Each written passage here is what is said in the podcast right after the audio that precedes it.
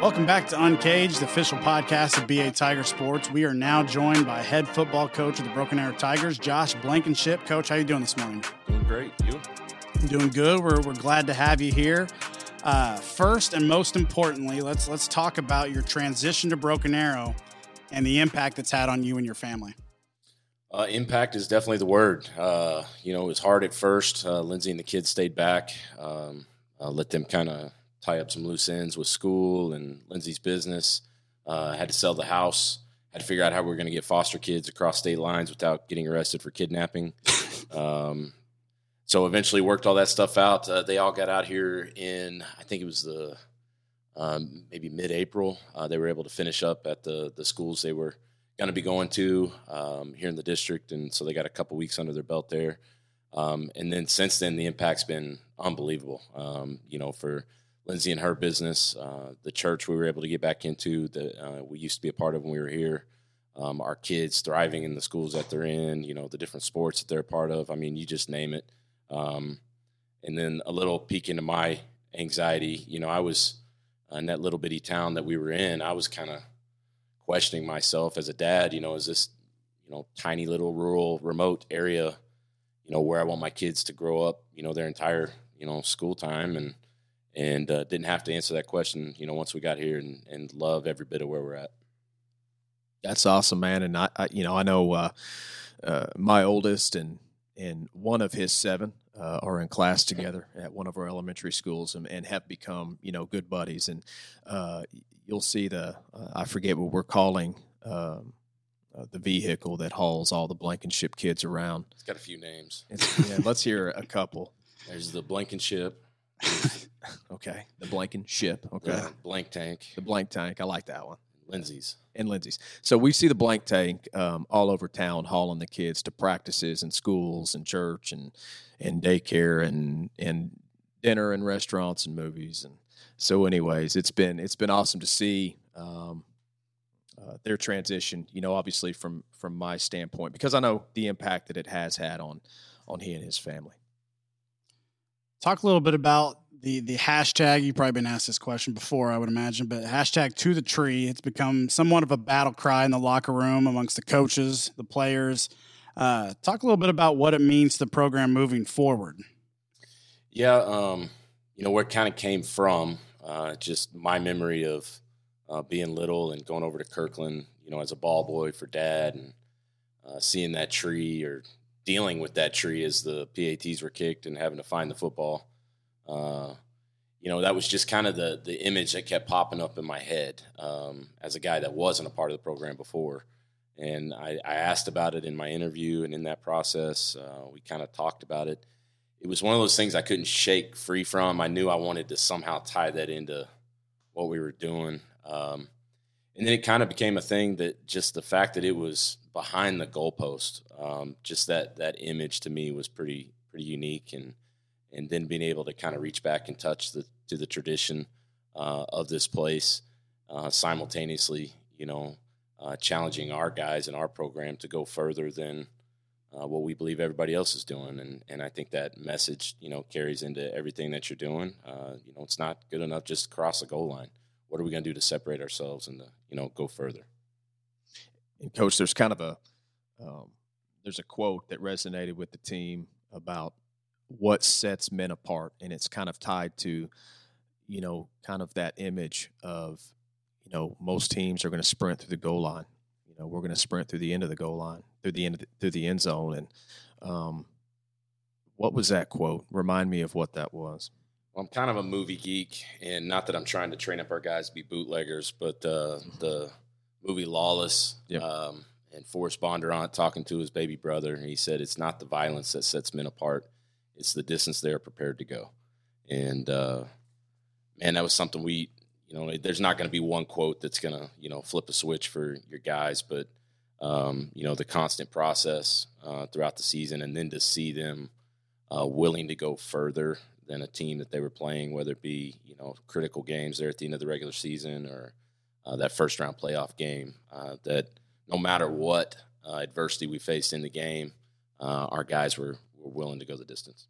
And we talked about this earlier in the podcast, Greg, about uh, with Coach Coach Wallace and Coach Coffee. But um, our students here in, in Broken Arrow, they really relate to toughness. Uh, there's a culture of toughness. It's a it's a blue collar tough community, um, and I I feel like when we're able to leverage um, that part of their DNA, that they really do resonate with that. They respond to it. They believe it. Uh, is that something that um, just in your your short time with the program that you've seen firsthand? I saw it immediately, and then uh, I felt like my challenge and our challenge as a coaching staff was how do we harness it. Um, I didn't want it to be a frantic uh, toughness. You know, the kind of the immediate thing I saw was, you know, we would get under the bench or under the squat rack, and we would just be animals. I mean, we would just get after it. Um, but how disciplined was it? How focused was it? Um, was it on the cadence from the coach that was barking out the commands, or was it just on their own? Um, but it definitely was inherent, and I saw it immediately. And then that was that was my number one challenge right away. I felt was you know how do you harness it and focus it. You talked about the origin of To the Tree coming from your days as a ball boy uh, with your dad. What, what what's it mean to you to be able to look on the sidelines and some of those special moments and see a couple of your kids out there chasing balls around? Yeah, it's awesome. Um, you know, we we didn't ever push sports on our kids, uh, and just kind of wanted to let it be organic and whatever they were interested in, we wanted to encourage them in. But at the same time, I knew being a coach's kid, it was going to be pretty hard not to be interested and you know for them to have that very special coach's kid experience where they're around the facilities all the time and and then to be able to get to witness those magical moments you know that can only happen through sports and um, to feel like they're a part of it and to have a job where they feel like they're contributing, have a role. Uh, you know, you can't you can't simulate that, and you definitely can't do it where I was at, not to this level. So, coach, I know um, our goal as coaches it's always to win the last one. That's that's that's a universal goal of every program. But you know, you can always take uh, from every year, uh, the, especially year one you understand it's a foundation. So, what do you take from year one and look back on as the foundation on which we're going to build um, ultimately um, the program and what it stands on? Yeah, uh, you know, winning your last game is the goal, like you said, and uh, but there's very few teams that actually get to do that. Um, but you want to be one of those teams. That's that's the reason why we're doing what we're doing. Um, I'm pretty simple minded, so I'm a picture guy. Um, you know, we're building a house right now, and and what I keep thinking of when I think of this season is a foundation and and the framing being up. Um, but that's it right now. We've got we I feel like we've got the house framed. Yeah. Um, we've got those pillars we always talk about are critical to our program um, that we we try to teach and instill, and but really you only learn them through those experiences that those guys had through the season. Um, but I feel like the especially led by those, that senior group, uh, we framed up something pretty special, and uh, you know, it's a bittersweet thing. Um, you know, you're you're when you reflect, you're really proud of what what this group accomplished, um, but still being, you know, three points away from mm-hmm. you know going to the, the, the last game and having those extra two weeks of practices and and all those things that you know could set your program apart. I hope, um, which I believe is probably my biggest next challenge is is busting down that wall of contentment. Um, I hope it made us more hungry uh, it, it, gave us a little bit more clarity in what we're capable of, um, and and hopefully we're have a sense of urgency right now, uh, not mid-season next year after we take a couple lumps. Um, but right now we have a sense of urgency to go knock that next wall down. Yeah. You talked about seniors, and obviously every group of seniors is special for coaches. But I think your first year on the job, especially as you're trying to build that culture, that, that's probably a group that you have. Talk about some of those guys that you're really going to miss, but then also talk about some of those guys that you expect to step into those leadership roles next year. This senior group will always have a special place in my heart. Um, you know, you go into a new place and you could immediately get resistance, and you could go through a tough year of just waiting on those guys to graduate so that you can really focus on the young guys. And I didn't want to have to do that, and I did not have to do that. Um, our guys bought in, and I even hate that word buy in because you can buy out. Um, but they they committed and they didn't dip a toe in. They jumped all the way in, and uh, the maturity I saw, the growth I saw, um, I could rip off name after name after name, and then I feel like I'd still be leaving some of those guys out. Um, those seniors were special, and they have set a standard here with this group. Um, and it's not. This is always important for me to say. it's never a knock on whatever's been done before. It's just the way we're going to do it now. And those guys decided this is our new culture. This is how we're going to do it. And the exciting thing now is is to watch. You know, I got a email from a freshman late last night explaining why he missed, and I'm like, okay, here we go again. We got to teach these young guys how this works. Uh, what's cool now is my guys that have been in the program are going to be the ones teaching these guys how we do things, how we don't do things. Um, and so one of my hopes is that because of what these seniors have done, we become uh, a player led more so than a coach fed uh, program. So pretty excited about what those seniors have done.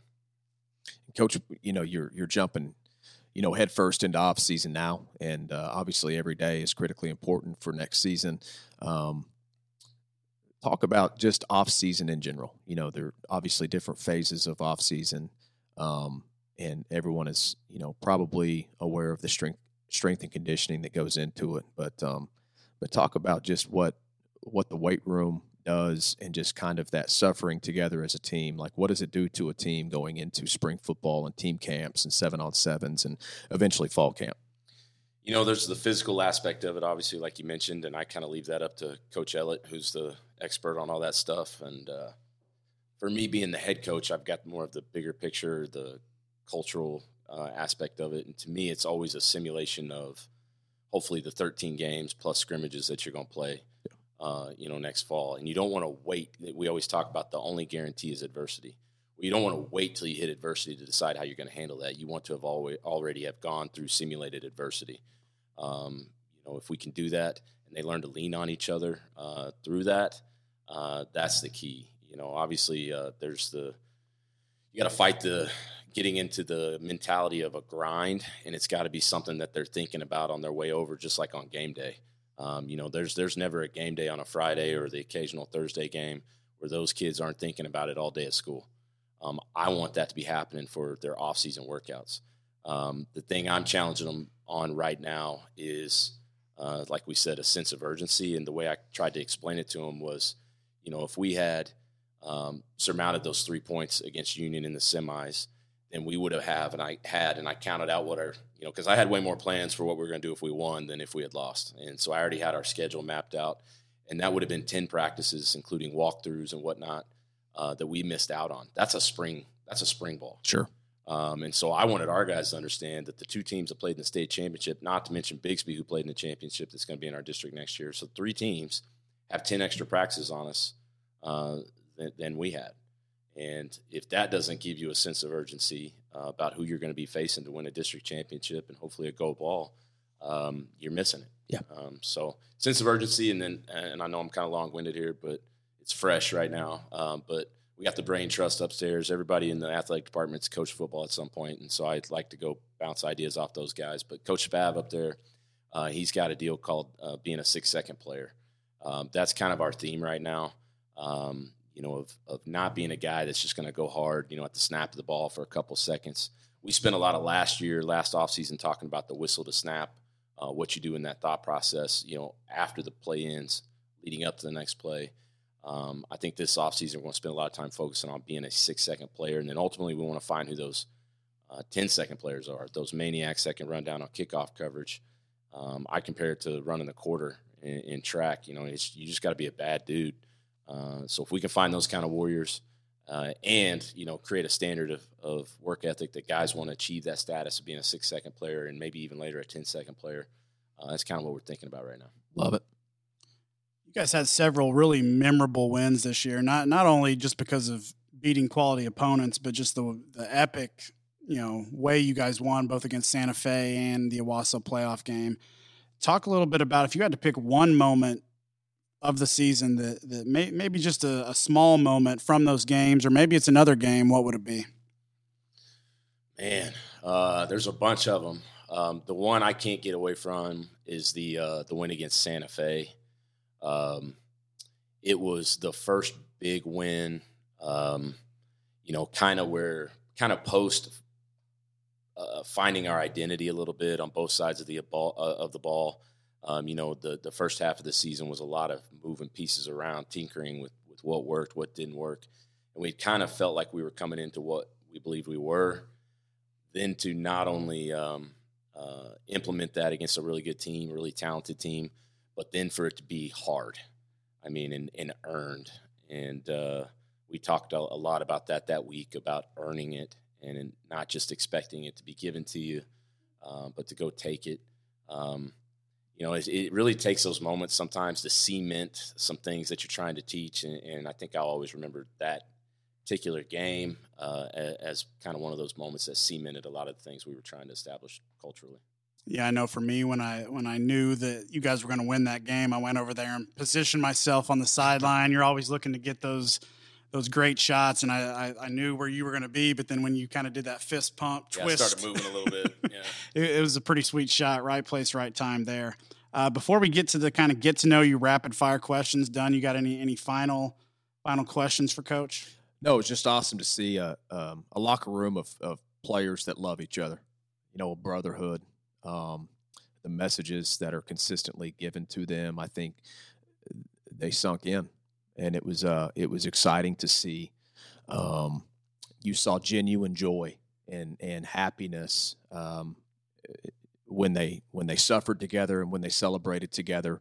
Um, and and that's always you know a huge goal for any program and any coach is is is developing young people. Uh, we've got this very very small window of influence on them and once it's gone, you, your time is up and, and having a heavy hand in how they're developing as young people. And so uh, to be able to look back and, and to see, um, you know, how this team in 2021 came together and um, uh, it's it's going to be an impact that I think is is immeasurable that we'll look back on and and I think that there's a lot of gratitude in that in that locker room among each other. Uh, this was a group that got very close, and so again, it's exciting to see uh, the offseason start. You always hate it to start, but you're excited too because you know that's where the magic happens. That's where the chemistry evolves and and and the identity of it as a team is is developed. And and last year, kind of having a a short off shorter off season you know not much time to prep and plan for it and trying to figure out you know um, what street is a word versus a number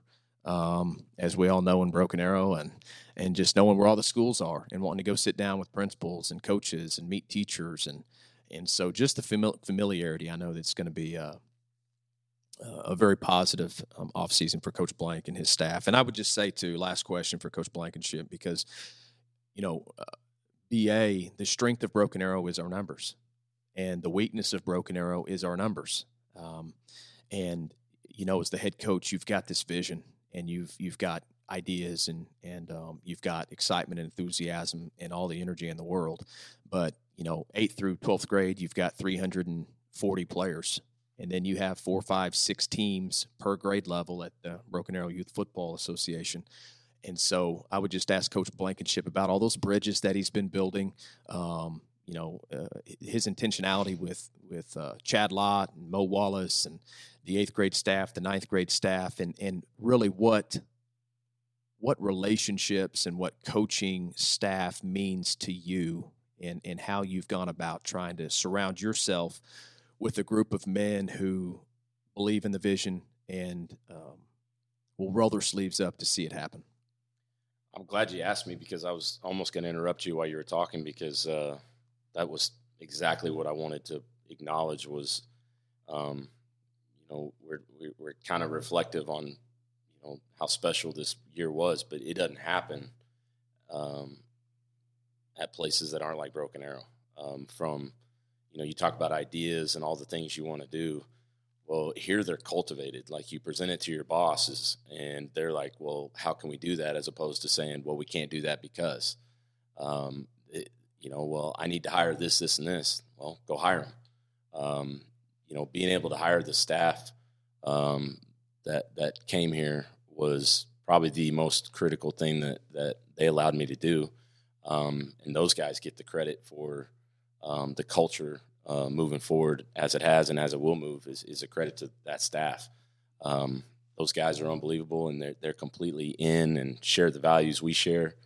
Um, and then all the way down to youth, uh, eight, you know, I, I had a, a, kind of a debriefing into the year meeting or into the season meeting with, with my bosses, including Coach Dunn, and um, asking needs and wants. And the, the first thing I blurted out without really even thinking about what I should say was, you know, some things I want to do at the eighth grade level, um, or what are the ideas that we can do to improve that that eighth grade program, and and uh, I believe that's critical. You know, when they transition from from the youth sports to school ball, and making sure that's as positive as as an experience as it can be, uh, and you know, start uh, teaching them how we do things in the Broken Arrow football culture. Uh, youth wise, you know, I've I've really been able to develop a relationship with Chad Lott, and then Maurice Wallace has been plugged in with them as well, and he's one of our eighth grade coaches. Um, you know, it, it, helps that one of my boys is playing youth football, so I'm over there all the time watching his games and practices, and uh, just watching how those things uh, operate. You know, the future is very, very bright, and then how do we how do we connect it all has been, you know, my goal since day one, and and we've got some fun ideas of some things we're going to try to do to, um, you know, keep those young kids excited about the future in BA football. Awesome.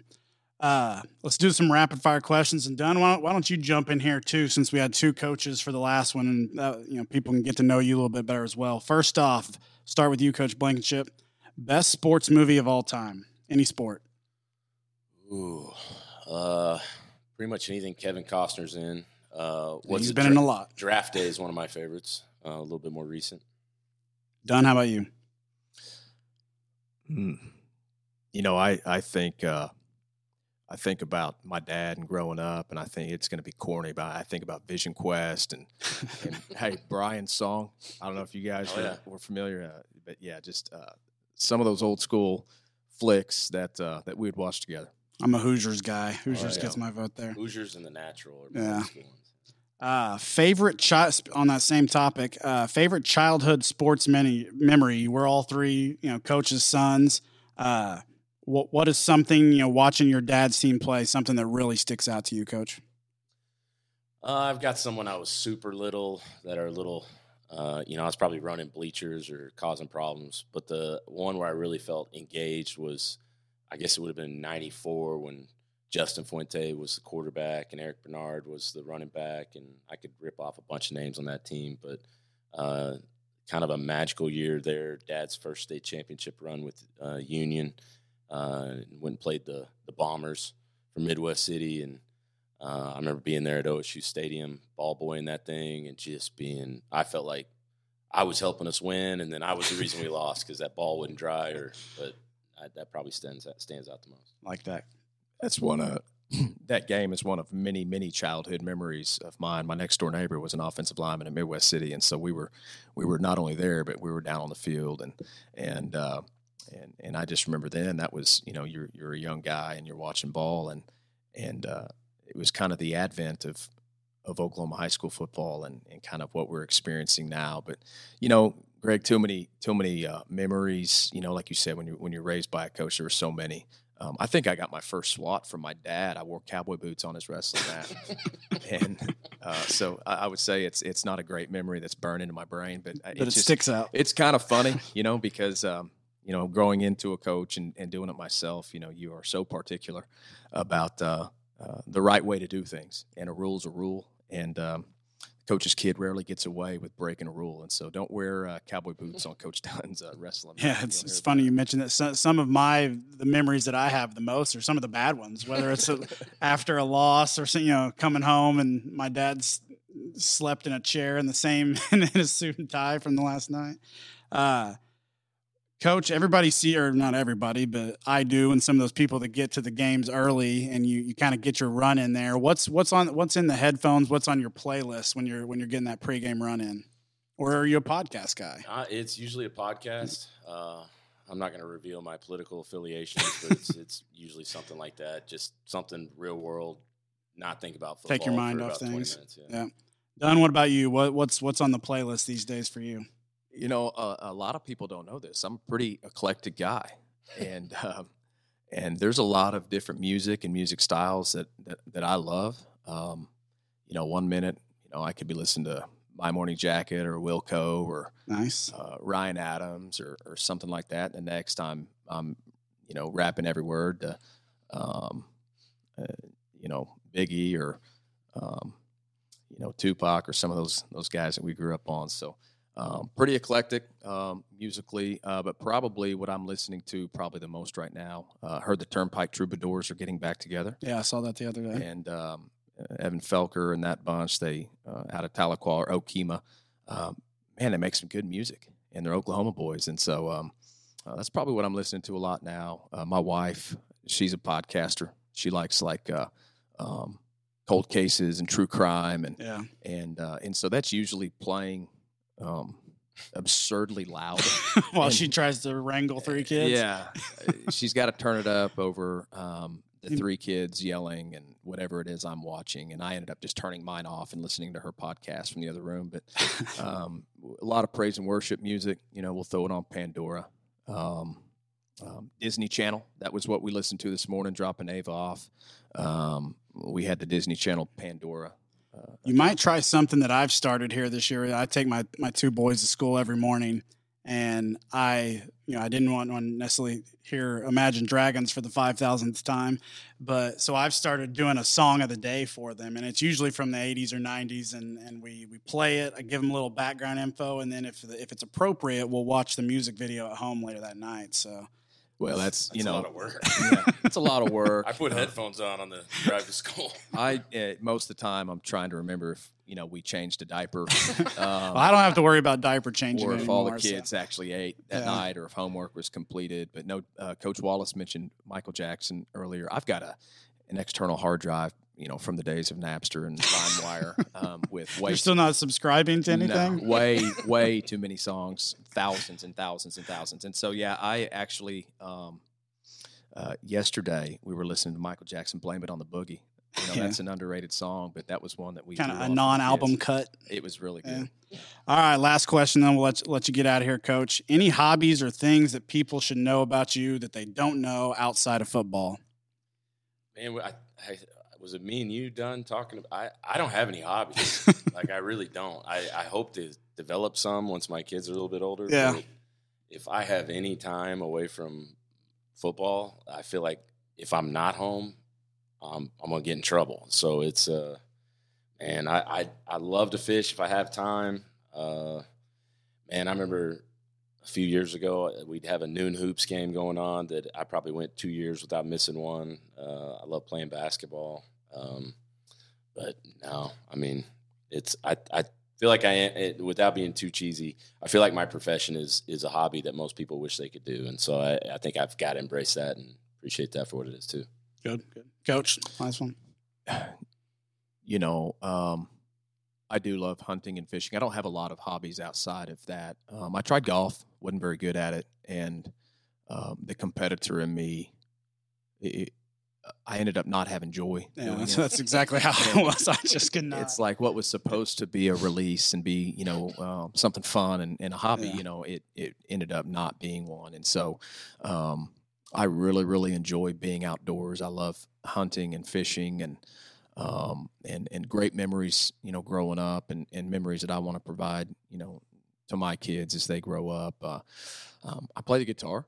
You know, a lot of people don't know it. Michelle. I go. back to my wife. I was playing, you know, the other night, uh, and it, it just, you know, I get my own little world, and she's trying to put the three kids down, and I'm in the back room playing a guitar, and I can hear my youngest singing um, while she's trying to put her to bed. And so, you know, she told me to stop crooning. I think is what she said, but um, probably that. You know, pretty eh, simple guy. I don't think I've ever told you this before, but now that you mentioned playing guitar, the, the thought pops in my head. But you actually have a little bit of a Garth Brooks vibe to you. When Garth Brooks takes off that, that cowboy hat and you kind of both your voice and your look a little bit Garth Brooks. think he's saying you're gray. no, I'm in it as a total con. In fact, I there's a there's a, Gar, a pretty recent Garth Brooks documentary on Netflix right now. I think it was actually originally on somewhere else, but Netflix has it. And I'm I'm just sitting there watching it, and he he had there was a, a scene where he didn't have his cowboy hat and he's talking, and I wasn't paying that close attention. I was like, "Is that Steve Dunn talking?" it was no, it was Garth Brooks. You know, this is bizarre uh, since you went there. Um, I'm not the first one to tell you that. not even that not even that but like in the last you know month uh best friend in the world i grew up with um just the other day sends me a text message of a a, a, a gif of garth brooks and said how did i never make this connection before Yeah, and i'm exactly. like i don't i don't see it but then you know what's crazy is uh, smokey's barbecue out Yeah. off of 71st Yeah, that place is awesome. incredible barbecue. Um, this has been a you know a couple of weeks. I call up there, place an order, and um, when I get there, I said, "Hey, I've got to pick up, you know, uh, for Dunn," and she said, "Oh no, it's for Garth." And I said, ma'am, it's underdone. And she goes, no, you sounded just like Garth Brooks. And she goes, and guess what? We all talk about it. like when you order, because it's right That's- on the way I feel to so so Yeah, valid- vindicated now. yeah, vindicated, validated. you know, um, so yeah, this is kind of a new thing. Uh, Yeah. I wish that I had his paycheck. Ex- Don't we all? His talent, um, you know, and everything. But, but no, that's thanks for pointing that out. That's funny. All right. Well, on that note, that's all the time we have for this week's episode of Uncaged, the official podcast of VA Tiger Sports. I'd like to thank Steve Dunn for co hosting this with me, as well as Coach Josh Blankenship, and of course, our basketball coaches, Shane Coffey and Bo Wallace. We will be back soon. Be sure and subscribe to the AirVision Podcast Network on Spotify, Apple Podcasts, or wherever you get your podcasts. And we will be back with more episodes. Thanks for listening. We'll see you next time.